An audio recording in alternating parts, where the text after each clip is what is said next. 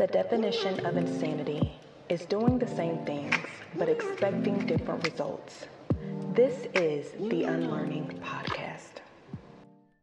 Hey, hey, hey, it's your homegirl, your host, Brittany Michelle Jackson, and yes, you can call me Brittany for short. Whether this is your first episode or you've been rocking with me for a while now, I want to welcome you to this week's episode of the Unlearning Podcast. Thank you so much for joining me in this space. Please make sure that you subscribe so you can be one of the first to know when I release new content. Let's go ahead and jump into today's topic get over yourself. Instantly, I felt the neck roll and I saw the screw face in the spirit, but I promise it's not what you think. Unclutch your pearls, my love. I come in peace. Seriously, though, we are quickly approaching the end of yet another year. And the older we get, it seems as though time passes twice as fast. At least for me, it does. Doesn't it seem like it was February just last week? Can we be honest and admit that we've been sleeping on ourselves a little, not actively pursuing what we desire to achieve in some areas of our lives? Self sabotage much? I know I'm going straight in, that's what I do. If not, then this episode may not be for you. But I am talking to the ones that have some things that they know they should be doing, but they aren't. Or maybe you know you start, then you stop, you begin again, you pause, you pivot, then you go back to the initial thing and you stop again. All the while you're moving, right? But you aren't actually getting anywhere. It's like rowing a boat and you just keep turning in a circle. You can see the direction in which you should go in, and you see the destination, but you are stuck in the same place. How frustrating is that? I'll say it. Very. It's very frustrating. It's very, very annoying. It's very, very dumb. Okay. And because I'm talking to myself, just as I'm talking to you, I know that there are so many factors that play a part. But one of the greatest components that causes us to hinder is what we think about ourselves. I've been encouraged, and so now I want to encourage you. And I start by saying that it is time to stop sabotaging ourselves. Let's unlearn today. I think this episode is going to be short and sweet, but it's Bible time. And today we are going to be reading from Matthew 25, verses 14 through 30, the parable of the talents. And you know I love the amplified version, but today we are going to roll with the message translation. So, again, Matthew 25, 14 through 30. We're starting at 14, and it says, It's also like a man going off on an extended trip. He called his servants together and delegated responsibilities. To one he gave $5,000, to another 2,000, and to a third 1,000, depending on their abilities. Then he left. Right off, the first servant went to work and doubled his master's investment. The second did the same. But the man with the single thousand dug a hole and carefully buried his master's money. Verse 19. After a long absence, the master of those three servants came back and settled up with them. The one given $5,000 showed him how he had doubled his investment. His master commended him, Good work. You did your job well. From now on, be my partner. The servant with the 2000 showed how he also had doubled his master's investment. His master commended him, saying, Good work. You did your job well. From now on, be my partner. Verse 24 The servant given one mas- 1000 said, Master, I know you have high standards and you hate careless ways, that you demand the best and make no allowances for error. I was afraid I might disappoint you, so I found a good hiding place and I secured your money. Here it is, safe and sound, down to the last cent. You know, I ain't no thief, right? I'm paraphrasing. Verse 26 The master was furious there's that is a terrible way to live. It's criminal to live cautiously like that. If you knew I was after the best, why did you do less than the least? The least you could have done would have been to invest the sum with the bankers, where at least I would have gotten a little interest. 28. Take the thousand and give to the one who risked the most. That's what he told his servants, his other servants to do. And get rid of this play it safe who won't go out on the limb. Throw him out into utter darkness. Listen, I have read this passage several times and I've heard it preached in church several times as well. But when I read it this week, it gave me chills um, when the Lord brought it back to my attention. So I want to break down this parable a little bit. The original version says that the master gave the first servant five talents, the second servant two talents, and the third one talent, each according to their ability and he delegated responsibilities. The first point I want to make is God has given each of us gifts, talents, and abilities according to our capacity. He knew exactly what he was doing and why he did it. He didn't make mistakes in his decision making process. He did what he knew needed to be done. Point 1a, got a point 1a today. In the message translation, the talents given were described as money. Some of the servants took the money given to them by their master and they invested it, right? Point 1b God is our master and he has invested in us.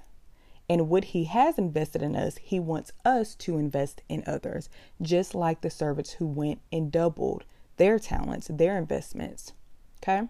The second point that I want to make is we can see in the text that the third servant didn't do so well. Maybe his intentions were pure, but nevertheless, he didn't think that he was capable of making good use of what was given to him. So instead, he held on to it for safekeepings. He prevented anyone from benefiting from it. Okay. He did not multiply his gift. So, point 2a isn't that like us sometimes? God plants gifts within us and He's given us purpose. He's shown us vision. He's provided instruction. And yet we are so afraid and reluctant to follow through. Why? Because of other people's opinions, the fear of rejection, the fear of failure, the fear of it not being good enough, etc., etc., etc., and etc., etc., etc. We self sabotage, right? We talk ourselves out of it. What does it mean to self sabotage? Self sabotage is when people do or don't do things that block their success or prevent them from accomplishing their goals. It can happen consciously or unconsciously. Self sabotaging behaviors can affect our personal and professional success as well as our mental health. And I'm going to go ahead and add spiritual success because it's not my definition. I got it off the internet. I love a good acronym, and it isn't going to make perfect sense, but I'm going to make it make sense, okay? So, the acronym that I want to use today is the letter Y, O W E. So, Y O, okay? So, Y means your, O is own, W worst, E, you got it, enemy, your own worst enemy. Y O. Sometimes we have enough faith and belief to begin, but not enough to finish. Some of us do so much damage to ourselves that haters don't even have to contribute and that ain't cute. but let's commit to unlearning this. We will not continue to be our own worst enemy. We will not continue to be an enemy to ourselves at all. We will not continue to self sabotage our purpose nor our potential. It is time to start believing in ourselves again. More so, it is time to believe what God has said about us and cultivate what He's planted within us. It's like the parable of the sower. We want what he says to us to fall on good ground. We want our hearts to receive it in the most healthy and productive way so his word can spring up producing good fruit. I thought we were about to get out of here, but he dropped Matthew 13 verses 18 through 23 in my spirit. So we're going to just continue to hang out in the message version today, and I hope that's all right. So, again, I'm going to quickly read for us Matthew 13 verses 18 through 23 in the message version. Verse 18 says, Study this story of the farmer planting seed. When anyone hears news of the kingdom and does not take it in, it just remains on the surface. And so the evil one comes along and plucks it right out of that person's heart. This is the seed the farmers scattered on the road. So other versions would say this is the wayside. Verse 20 the seed cast in the gravel, stony ground. This is the person who hears and instantly responds with enthusiasm, but there is no soil of character. So when the emotions wear off and some difficulty arrives, there's nothing to show for it.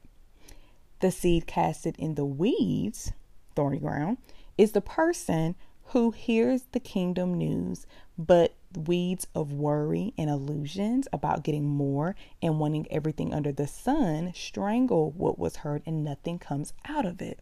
Verse 23 The seed cast on good earth, good ground, is the person who hears and takes in the news and then produces a harvest beyond its wildest dreams.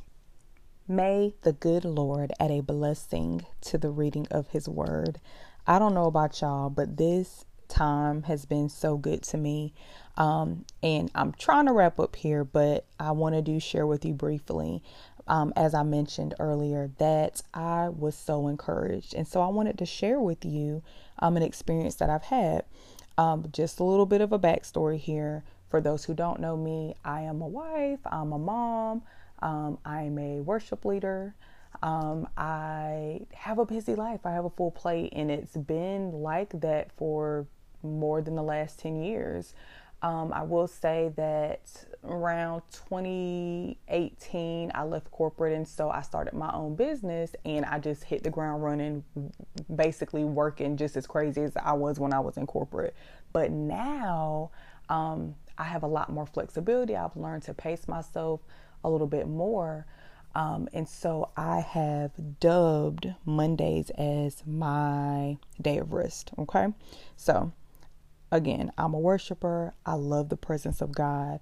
But lately, there has been a struggle for me, you know, to worship as freely as I desire, like even in private. Okay. So, what happened to me this past Monday? I decided to turn on some of my favorite gospel albums. And when I tell you, I listened to them straight through, and every song, every single song ministered to me in a way that I hadn't experienced before. And I began to go heavy into worship, and tears were streaming down my face. And I just began to thank God for His presence. I began to sing a new song because He gave me a new song. And that's how I spent most of my day just singing and playing on my guitar. And there were moments where, you know, I kind of said to myself and thought, girl, you know, you really need to be at this office preparing for this training that you need to to conduct, facilitate, or whatever. But I felt like the Lord was telling me, be like Mary today. It's normal for you to rush into work. That's your default. But when do you really take time to just experience me? When do you ever experience me like this? And I can honestly say, rarely. Rarely. Because for me, I position myself in the moments, you know, that I did try to sit down and experience God, it was like a chore to me. Not because I didn't want, you know, time with Him. It was just that I was thinking about every other thing that I had to do. Kind of like Mary in the story of Mary and Martha. Martha was like, oh, we got all this stuff to do.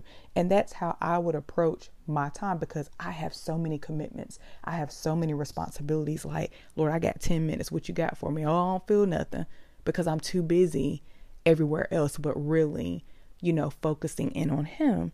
And so again, he's asking me, when when do you really experience me like this? Not really ever. And so for this past Monday, it was for the first time where I feel like, you know what? It can wait.